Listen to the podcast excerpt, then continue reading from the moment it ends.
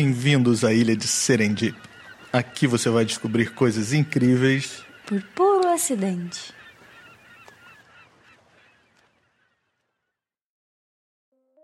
Olá pessoal, bem-vindos de volta ao Serendip. Voltamos com mais uma história sobre trapalhadas científicas, porque nem na ciência tudo é perfeito, né? Meu nome é Leandro Lobo e eu sou microbiologista, professor e pesquisador da UFRJ. E eu sou Muriel de Souza Lobo, física e pesquisadora do Imetro. E aqui você vai ouvir as histórias de erros, acidentes e coincidências na ciência. Com o melhor casal de cientistas podcasters da podosfera brasileira, em quiçá, quiçá mundial. Melhor só porque nós somos o único casal de cientistas podcasters que você conhece, né? Não espalha, não precisa espalhar. Bom, pessoal, lembre-se de escrever pra gente. O e-mail é professoradefísica.gmail.com Isso aí, continua me excluindo desse e-mail, só de professora de física, né? Mas tudo bem. Se vocês quiserem falar comigo, me mandem mensagem pelo Twitter. Meu Twitter é lobo, underline, aquele tracinho embaixo, lele. Lobo, tracinho embaixo, lele. Vou responder muito mais rápido do que ela, hein? Duvido. Garanto. ah, e uma coisa que uh, vocês podem estar imaginando, a arte do nosso podcast e a arte dos episódios é feita pela querida e talentosa Thaís Barbosa. E vocês podem encontrar a Thaís e ver outras obras lindas no Facebook dela, que é o barra Thaís Can Draw, do inglês, né? Thaís pode desenhar Thaís Can Draw. A gente vai colocar o link na, na descrição do episódio, tá? E se estão gostando do nosso podcast, lembre-se de deixar uma avaliação, onde quer que você esteja nos ouvindo. Isso, eu adoro cinco estrelinhas, hein, pessoal? É, lembrando que o nosso podcast é uma parceria com o site de divulgação científica A Ciência Explica. Vai lá visitar que vocês vão gostar. É o www.cienciaexplica.com.br. Mas agora vamos ao que interessa? Vamos nessa. No episódio de hoje nós vamos falar sobre uma atrapalhada gigante da ciência, né? É, na verdade, sobre uma tecnologia que nem existe. Não. É, na verdade, a gente nem sabe se um dia poderá existir. Mas há algum tempo atrás, dois pesquisadores anunciaram essa descoberta com grande pompa e cobertura e depois tiveram que se retratar. Eita, treta braba isso aí, hein? Hã? Pois é, hoje nós vamos contar a história da fusão a frio. Ou deveria chamar de confusão a frio. Boa essa. Bom, o que é a fusão a frio? Vamos, vamos por parte para não complicar. Né? Primeiro vamos é, conversar sobre o que é a fusão nuclear. Isso é mole. Bom, a fusão é a junção de dois núcleos de átomos para formar um átomo maior. É igual fusão de empresas, né? Tipo a Antártica e a Brahma quando se juntaram para fazer a Ambev. É. É. Isso também é o contrário da fissão nuclear, que significa quebra, que é o que acontece quando um átomo se divide e libera energia, como por exemplo nas usinas nucleares. Aqui nós temos a Angra 1 e Angra 2, né? Isso, exato. É, e a fusão é um processo que alimenta o Sol e as estrelas. É a energia que torna a vida na Terra possível, né? No interior das estrelas, essa reação é possível por causa das pressões e temperaturas que são extremamente altas. No Sol, por exemplo, a temperatura chega a 15 milhões de graus. Você sabia? Uau! Pelo menos fica a dica para quem quiser fazer é, pesquisa com fusão nuclear, mude-se para Bangu, está mais perto das temperaturas. Mas se o Sol está constantemente gerando energia através da fusão de átomos, ele está se autoconsumindo, né? Sim, mas bem devagar. Porque o Sol faz a fusão de hidrogênio e hélio constantemente, consumindo 600 milhões de toneladas de hidrogênio por segundo. Só que esse processo gera tanta energia e o Sol é tão grande, mas tão grande, que só converteu aproximadamente 0,03% de sua massa em energia ao longo de seus 4,5 bilhões de anos de vida. Uau, 600 milhões de toneladas por, segundo. segundo. Exato. Isso é equivalente a tipo, 100 milhões de elefantes por segundo que são consumidos. Que fome, né? Você fez esse cálculo? Eu fiz. Você já reparou que quando alguém quer comparar alguma coisa que tem a ver o peso ou a massa de alguma coisa, sempre usa elefantes como referência, ou baleias. Sempre assim, é o peso igual a de tantos elefantes ou de tantas baleias. Acho que eu vou sugerir uma nova unidade de massa para o sistema internacional. O equivalente elefantíaco. Que tal? o novo padrão. É, o novo padrão. Bom, nessas altas temperaturas do Sol, né, qualquer gás se transforma em plasma, que é o quarto estado da matéria. O plasma é um estado da matéria interessante. Ele se comporta como um gás eletricamente carregado, é, onde os elétrons estão separados do núcleo dos átomos. Aqui no nosso planeta você não encontra plasma naturalmente por aí. Temos os raios e as auroras boreais, que são exemplos de matéria em forma de plasma que acontece no nosso planeta. Mas apesar de a gente não achar muitos exemplos na Terra, é estimado que mais de 99% do universo exista como plasma. Uau! Bom, aqui na Terra a gente tem as TVs de plasma. Bom, vamos voltar à fusão nuclear. E antes de gravarmos esse episódio, nós ligamos para algumas pessoas para ver se elas sabem o que é a fusão a frio. Vamos ouvir o que elas disseram.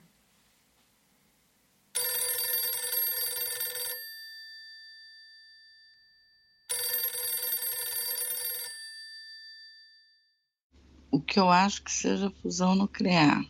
Nossa. Eu acharia que seria uma explosão muito grande que iria até o espaço. fusão nuclear para mim seria quando dois átomos se unem um com o outro. Na verdade, eu até imaginei que fosse isso. Elas estão se fundindo. Por que, que nas usinas não usa a fusão e usa a fisão? É fissão, né? Mas acho que isso libera bastante energia. Pode ser usado para destruição, como na Segunda Guerra. Ou também não pode ser usado destruição para conseguir energia elétrica. Fusão a frio. Uma coisa que congela? Não sei, acho que talvez seria alguma coisa com onde não há a necessidade de energia de calor, a necessidade de liberação de energia de calor. Fusão, não a frio, né, mas fusão nuclear me lembra o filme do Watchmen, que é o Dr. Manhattan que ele é criado quando ele fica preso lá na, na Câmara. Aí eu acho que acontece uma fusão nuclear, alguma coisa assim. E aí ele se transforma no Dr. Manhattan. No, na última temporada de Doctor Who teve um episódio que falou um pouquinho sobre isso, assim, um episódio que estavam com uma nave médica, assim, que a nave usava essa energia, mas filme acho que não. Para replicar esse processo na Terra, os gases precisam ser aquecidos a temperaturas extremamente altas, onde os átomos se tornam completamente ionizados, que é o estado do plasma que a gente já falou, né? A reação de fusão mais fácil de se realizar é a reação entre dois isótopos do hidrogênio, o deutério e o trítio. É, isótopos são diferentes tipos de hidrogênio, viu, gente? É o mesmo elemento, mas com número de massa diferente. É, esses átomos eles têm o mesmo número de prótons no núcleo, né? Que é um, no caso hidrogênio, mas tem uma quantidade de, neutro, de nêutrons diferente. Então, quando os núcleos de deutério e trítio se fundem, eles viram um outro elemento. Agora com dois prótons no núcleo, que é o hélio. Né? E durante essa fusão, eles liberam um nêutron e ao mesmo tempo uma quantidade muito, mas muito grande de energia. Mas só que para fazer o problema, né, para fazer essas, essa fusão entre esses isótopos, você precisa das temperaturas do Sol. Como é que se faz isso aqui na Terra? Existem já esses dispositivos na Terra. São equipamentos que produzem 10 vezes mais calor que o Sol e chegam a 150 milhões de graus Celsius. Hum, chega a manteiga derrete. Pô, mas essa temperatura não derrete tudo que toca, não? Onde eles guardam esse material? Esses equipamentos, eles geram um tipo de gaiola que é feita por fortes campos magnéticos que impedem as partículas do plasma quente, né, que estão lá dentro de escaparem. Ah, sim, porque o plasma conduz eletricidade, então ele pode ser manipulado por campos eletromagnéticos. Esperteza desse pessoal, hein? Uhum. É, e além disso, essas gaiolas são úteis porque para que haja produção de energia, este plasma ele tem que estar confinado por um período suficientemente longo e sem perder calor para a fusão ocorrer. Uhum. A pesquisa sobre o uso da fusão para a produção de eletricidade já é feita há mais de 60 anos. Apesar de ser muito difícil fazer fusão de átomos controlada dentro de laboratórios, progressos importantes já foram feitos. Inclusive, existem duas grandes empresas, a britânica Tokamak Energy e outra francesa, a ITR, que estão prometendo oferta comercial de eletricidade por fusão nuclear a partir de 2030 a 2040, o que já é um importante avanço. Porque essa geração de energia por fusão nuclear, ela produz pouquíssimo resíduo radioativo. É, não dá para não acontecem acidentes nucleares, né, como de Chernobyl ou de Fukushima. Exato. E o combustível para isso é barato, abundante e virtualmente ilimitado. É são esses isótopos de hidrogênio, né? Exatamente. Legal. O problema é que essas reações de fusão controladas não conseguem produzir fusão autossustentável. Ou seja, você gasta muita energia para fazer essa fusão de átomos. Então, se nós pudéssemos fazer um reator de fusão que consumisse menos energia, esse sim seria o derradeiro avanço, né? Cada um poderia ter seu próprio sol particular em casa. Imagina, hum. é aí que entra a fusão a frio. Imagina fazer esse, todo esse processo de fusão de átomos na temperatura ambiente. Seria o fim dos problemas de energia do mundo. Tem até um filme já meio antiguinho com o Val Kilmer, né, que se chama O Santo, que no enredo central do filme gira exatamente ao redor dessa ideia da fusão a frio.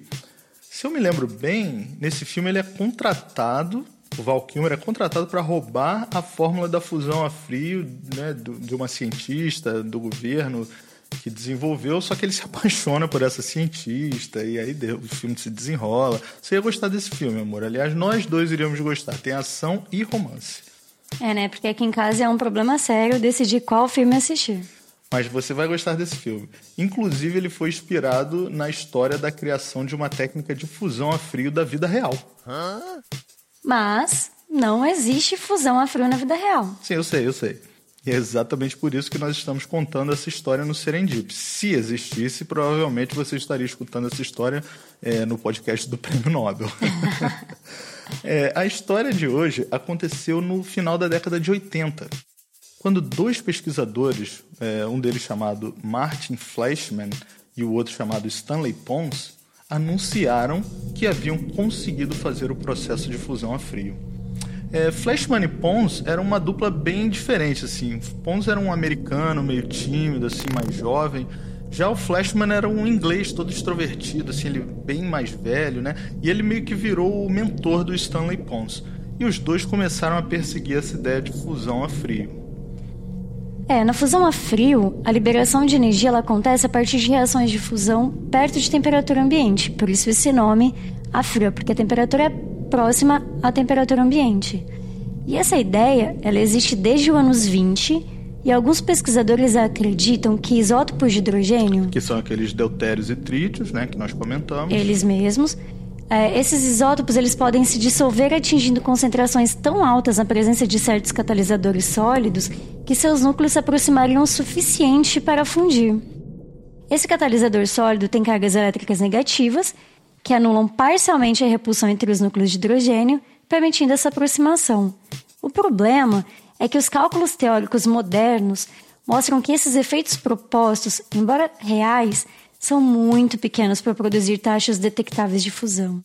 É, e o Flashman e Pons, que eram químicos e faziam pesquisa na área de eletroquímica, fizeram experimentos nos anos 80, onde eles acharam que haviam produzido energia a partir da fusão a frio. Só que não era verdade. Infelizmente, não. Eles publicaram um artigo descrevendo seus achados e fizeram um grande anúncio cheio de pompas com coletivas de imprensa. Interesse público foi lá no alto, né? Todos os jornais cobrindo anúncios de uma revolução no mundo. Só que dentro de alguns meses, vários cientistas em diversos lugares do mundo tentaram reproduzir seus experimentos. Só que ninguém conseguia.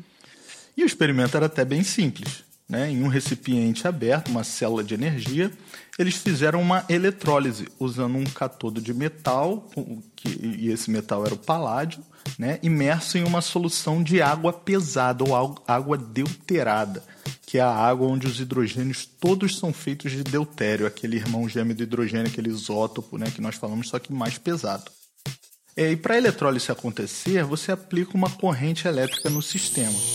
A ideia é que os átomos de deutério se acumulariam no eletrodo desse metal, o paládio, em uma concentração tão alta que eles se fundiriam. Fleischmann e Pons é, fizeram esse experimento, né? E o experimento dele estava ligado em um aparelho chamado calorímetro, que mede a quantidade de calor. E eles detectaram um aumento na quantidade de calor nesse sistema. Bom, claro, né? Eles estavam passando eletricidade no experimento, tinha que ficar quente mesmo. é, pois é. Mas o calor produzido era maior que o que poderia ser gerado pela eletricidade. Ah, sim. Uns 10% a mais. Uhum. É, então eles acreditaram que o que estava acontecendo ali era a fusão nuclear. E não era, né? Não. Na verdade, o experimento deles estava cheio de falhas. Eles deveriam ter feito vários controles que não fizeram. E a medição do aumento da temperatura foi imprecisa e mal interpretada. E como você disse, nenhum outro grupo conseguiu repetir os resultados deles, né? Por mais que tentassem. Só que a natureza é implacável, bicho. Se funciona em um laboratório, tem que funcionar em outro laboratório do outro lado do mundo também. Tem que ser reprodutivo. Exatamente. Isso é o que nós chamamos de reprodutibilidade. É um conceito muito importante na ciência. É isso aí. Um experimento, ainda mais essa importância, ele só é considerado válido se outros grupos conseguirem repeti-lo com sucesso. É, mas o interessante é que muita gente acredita que isso aconteceu por pura ganância deles, que eles queriam a fama e tal, saíram correndo e publicaram seus resultados sem muita verificação. É, tinha outro grupo que também estava tentando resultados parecidos. Daí o líder desse grupo, um cientista chamado Steven Jones, ligou para eles e propôs gentilmente que eles publicassem seus resultados ao mesmo tempo na mesma revista científica. Assim dividiriam os méritos, né? Mas o Flash e o Ponce foram lá e publicaram correndo na frente do Steven Jones. Pior, eles disseram que esperariam para publicar junto e passaram a perna no Jones. Uau, só gente boa, hein? Só que não. Mas quem ri por último ri melhor. O Jones acabou se livrando dessa vergonha aí. Sim, mas de qualquer jeito, os resultados do Jones eram muito mais modestos e tinham bons controles e tal. É. Bom, essa história toda de fusão a frio me lembra a obsessão dos alquimistas da Idade Média em transformar outros metais em ouro, né? Só que agora a busca é por transformar hidrogênio em energia. É uma busca incansável para algumas pessoas que querem fama e dinheiro, o que acaba não sendo muito saudável para a ciência. E por isso que a maioria dos cientistas hoje em dia vem esse campo de pesquisa com certo preconceito e até deboche, né? O que também não é bom, porque uhum. existem pesquisas sérias sendo feitas nessa área, né? E agora a pergunta crucial, mas então, a fusão a frio ela está morta? É, então, como você disse, existem muitos cientistas trabalhando em dispositivos de fusão a frio. Mas ninguém mais usa esse termo aí de fusão a frio, porque passou a ficar uma, uma coisa meio pejorativa, meio de ficção científica ou pseudociência. Hoje em dia, essa área de pesquisa é chamada por expressões como uh, Low Energy Nuclear Reactions ou reações nucleares de baixa energia. Mas, na verdade, só tem um tipo atualmente que é considerado, seriamente considerado, né? que é, é no sentido científico da palavra, é, e em termos também de robustez dos resultados e reprodutibilidade, que é a fusão catalisada por muons. Nesse tipo de fusão, é, você substitui os elétrons de hidrogênio por muons, que são partículas elementares muito parecidas com os elétrons, só que maiores. Se você substituir um elétron de hidrogênio por um muon, o núcleo do hidrogênio ele vai ficar centenas de vezes menor que o normal, aumentando a chance da fusão nuclear acontecer. E você pode pensar, ué, então está resolvido, né? É só substituir todos os elétrons do deutério por muons. Só que, infelizmente, o muon é uma partícula muito instável, com uma vida útil de apenas 2,2 microsegundos e super difícil de se produzir em laboratório. Então você gasta mais energia gerando muons do que você recebe de volta da fusão nuclear. E a solução então é desenvolver um reator de muons mais eficiente. Porque a energia liberada na fusão é milhares de vezes maior do que a liberada na fissão, né? Que é a fonte não renovável que consegue produzir maior quantidade de energia atualmente. É, e o próprio combustível, que é principalmente o deutério, existe abundantemente no oceano da Terra. Cerca de 1 em cada 6.500 átomos de hidrogênio na água do mar, por exemplo, é deutério o que é cerca de 0,015% do total. E seria o suficiente para suprir as necessidades energéticas do mundo por milhões de anos, e sem emissão de gases de efeito estufa. Maravilha, né? Bom, o episódio de hoje foi isso. A fusão a frio continua na geladeira por enquanto. continua como material para filmes de ficção. Mas quem sabe um dia alguém não consegue um método barato para criar muons e a fusão em baixas temperaturas não se torna uma realidade, né? Vamos esperar. Bom, mas nós temos uma boa notícia, né? Depois desse episódio aí cheio de confusões a frio. Uh, qual é a notícia? Nós recebemos a nossa primeira mensagem, o nosso primeiro e-mail de um ouvinte. Olha que legal! Legal, né? Mas nós não, fui eu que recebi, tá? Olha só. e a mensagem foi da Andréa Galina dizendo: Oi, Muriel, tudo bom? Viu? Fui eu que recebi. Assisti o podcast ontem, parabéns pelo trabalho. Muito obrigada. É, gostaria de mencionar uma coisa para você pensar. No podcast é mencionado que você não pode colocar metal no micro-ondas, mas ao mesmo tempo se fala que a porta de vidro tem uma blindagem metálica. Será que isso não pode dar um nó na cabeça? É, se formos por esse lado, eles também podem pensar que o micro-ondas é feito de metal. Mas o que acontece é que a tinta interna ela é especial, tanto que basta uma lasquinha na tinta que começa a sair faísca. Bom, você sabe. É, pensa se é algo que vale mencionar. Sim, André, a gente achou super ótimo o seu comentário. Realmente vale mencionar essa, esse é. fato dessa tinta, né? Realmente colocou uma pulga na minha cabeça. A gente falou pro pessoal que não pode colocar metal no micro-ondas e o micro-ondas é de metal. sim, sim. Comentário muito bem-vindo, Andréia. Muito obrigada. Muito obrigado, Andréia. Muito legal. Escrevam pra gente no e-mail professoradefísica.gmail.com contando que invenções ou histórias de erros na ciência vocês gostariam de ouvir. Lembre-se também de visitar o site www.cienciaexplica.com.br. Isso aí, galera. Esse episódio foi escrito por mim, Leandro Lobo, e pela minha esposa, Muriel Lobo. É, a edição foi feita também por nós. Esperamos que você tenha gostado e até a próxima, né? Exato. Então escreve aí pra gente e nos vemos. Um abraço. Abraços, até a próxima.